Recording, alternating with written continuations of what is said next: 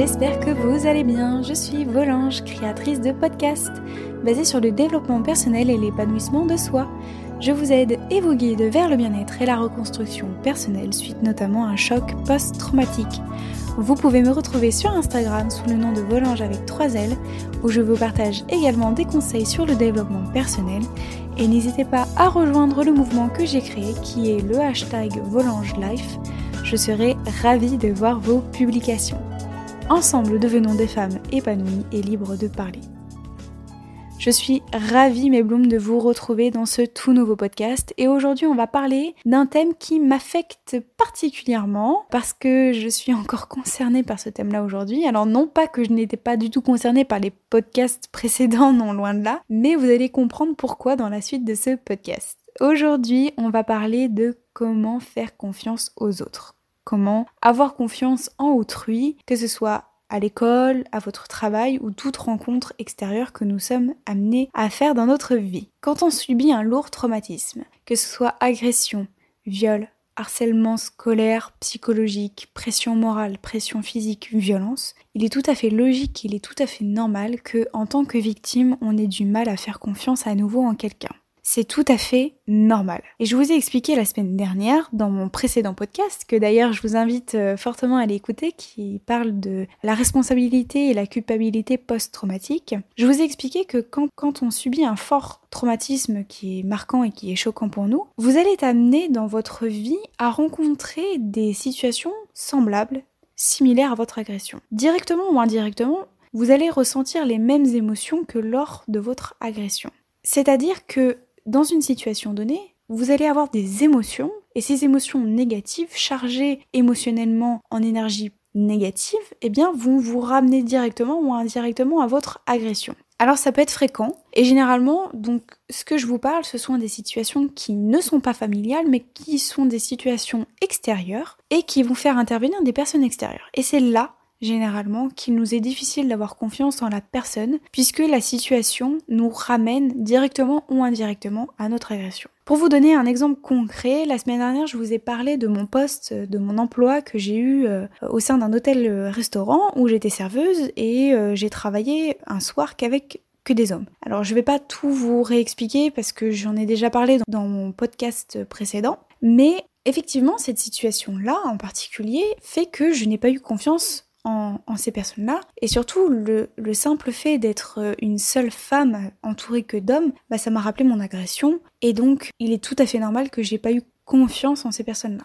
Et j'ai vécu euh, d'autres situations euh, similaires, semblables. Euh, je ne sais pas si vous savez, mais je suis étudiante en droit. Je suis titulaire d'une licence de droit privé et une licence. Donc sachez qu'une licence se fait sur trois ans. Et durant mes trois ans, j'étais la, la fille à qui on venait demander les cours, souvent, très fréquemment, soit parce que la personne était malade ou soit parce que je tenais bien mes cours. Donc du coup, voilà, j'étais j'étais celle à qui on, on aimait bien euh, venir me voir pour me demander mes cours. Alors évidemment, je tairai le nom de ces personnes-là parce que si elles écoutent ce podcast, je pense qu'elles vont se reconnaître. Mais sachez que je n'ai absolument rien contre elles. Dans ce podcast, je ne vais pas du tout les accuser de quoi que ce soit. C'est pas du tout ni le thème ni le sujet du podcast. Mais vous allez comprendre pourquoi. Mais en fait, ce qui s'est passé, c'est que dans mon interprétation personnelle, je me suis sentie utilisée à plusieurs reprises parce que ces camarades bah, venaient me voir en me demandant mes cours et puis c'est tout. Donc j'étais juste la bonne camarade et puis euh, j'étais pas conviée aux discussions, on m'invitait pas à venir déjeuner, à partager autre chose, à aller boire un café, etc.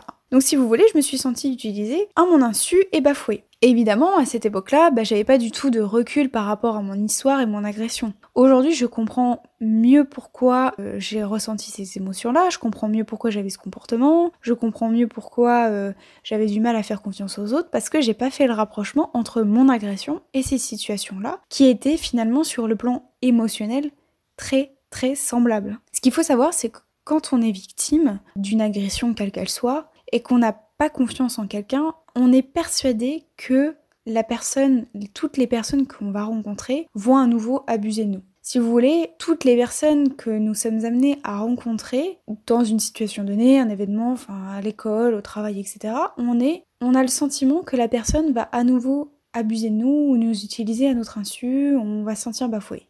Et si vous voulez, bah, je me suis complètement refermée sur moi-même. J'étais persuadée que tout le monde euh, n'était pas digne de confiance à mes yeux et j'étais persuadée vraiment que toutes les nouvelles personnes que j'allais rencontrer allaient m'utiliser et abuser de moi. Alors vous allez me demander comment j'ai fait pour m'ouvrir aux autres et euh, faire confiance à nouveau aux autres. Premièrement, ce serait la première chose, ce serait vraiment d'avoir du recul entre votre agression et la situation. Aujourd'hui, je comprends pourquoi j'avais ce comportement-là, je comprends pourquoi j'avais ces émotions-là, et je comprends pourquoi j'ai eu du mal à faire confiance aux autres. Mais parce que mon agression était similaire à des situations que j'ai pu vivre. Mais vraiment, la première chose, c'est vraiment de séparer cela. C'est vraiment de séparer votre agression de la situation donnée. Ensuite, faire confiance aux autres, eh bien, ça prend du temps. Euh, je vous cache pas que c'est, je travaille encore dessus, donc c'est en cela que j'ai dit au début de mon podcast euh, que c'est un sujet, un thème qui, qui m'affecte particulièrement. Parce que oui je travaille encore sur euh, je travaille encore là-dessus je travaille encore sur le fait d'accorder ma confiance aux autres. Mais sachez que les personnes que vous allez rencontrer ou que vous serez amené à rencontrer ne sont pas vos agresseurs la plupart des, gens que vous allez rencontrer ne, vous connaissent pas, ils ne connaissent pas votre histoire, ils ne connaissent pas votre vécu, ils ne connaissent pas votre passé. Pourquoi est-ce que je vous dis cela? Parce que, en tant que victime, on se crée une confusion de personnalité. C'est-à-dire que pour nous, tout le monde, tout le monde est des agresseurs pour nous. Et finalement, on se met nos propres barrières. Donc non, euh, toutes les personnes que nous allons rencontrer ne sont pas nos agresseurs. Il y a notre agresseur et il y a les personnes que nous allons rencontrer. Et troisièmement, l'exercice, ça va être de poser vos limites encore une fois. Alors là, j'en ai parlé, été l'objet de, tout un podcast hein, sur comment poser ses limites. Donc je vous invite à aller d'abord l'écouter pour mieux comprendre le cheminement de, de mon raisonnement. Puisque quand vous allez poser vos limites, vous allez arriver à vous faire respecter. Vous allez arriver à vous faire accepter. Et surtout, ça va crédibiliser vos propos. Et c'est en cela que vous allez à nouveau faire confiance aux autres. Puisqu'en posant vos limites, vous allez définir un cadre, votre cadre, vous allez poser vos limites à vous, et vous allez à nouveau faire confiance aux autres, puisque les autres vont respecter vos choix et vos limites. Donc si je devais vraiment résumer mes propos, premièrement, faites vraiment la part des choses entre votre agression et la situation donnée. Séparez ces deux éléments-là. Il y a votre histoire et il y a les événements et les personnes que vous allez rencontrer. Deuxième chose, ne pas faire de confusion de personnalité, puisqu'il y a votre agresseur, mais il y a toutes les personnes autres extérieures qui, eux, ne sont pas. Deuxièmement, c'est de ne pas faire de confusion de personnalité, de ne pas penser que toutes les personnes que vous allez rencontrer sont vos agresseurs. Non, il y a vos agresseurs et les personnes extérieures que vous allez rencontrer qui, elles, ne sont pas vos agresseurs. Et enfin, troisièmement, posez vos limites. C'est en cela que vous allez arriver à faire confiance aux autres. Et enfin et dernièrement, et uniquement si vous vous en sentez capable, ça va être de raconter votre histoire. Partagez aux autres ce qui vous est arrivé. En parlant, vous allez faire comprendre votre histoire aux autres et puis euh, les autres vont surtout comprendre pourquoi vous réagissez ou pourquoi vous avez tel comportement, pourquoi vous réagissez de telle sorte et de telle manière. Je reconnais que c'est pas facile. C'est très tabou aujourd'hui encore et malheureusement de parler d'agression sexuelle, de viol, de violence, de harcèlement. Je le conçois, c'est extrêmement compliqué. Mais personnellement, moi ça m'aide tous les jours, puisque je vous partage mon histoire en podcast, je vous partage mon histoire sur Instagram, et je dois vous dire que ça m'aide énormément. Parler aide énormément. Parler, c'est décider de, de vivre. Parler, c'est décider de se reconstruire. Alors vraiment, je pense que ça va être l'objet d'un prochain podcast. Parler pour se reconstruire, et je pense qu'on va s'arrêter sur, ces belles paroles. Parler, c'est vraiment décider de, de vivre et de s'épanouir et de s'ouvrir aux autres.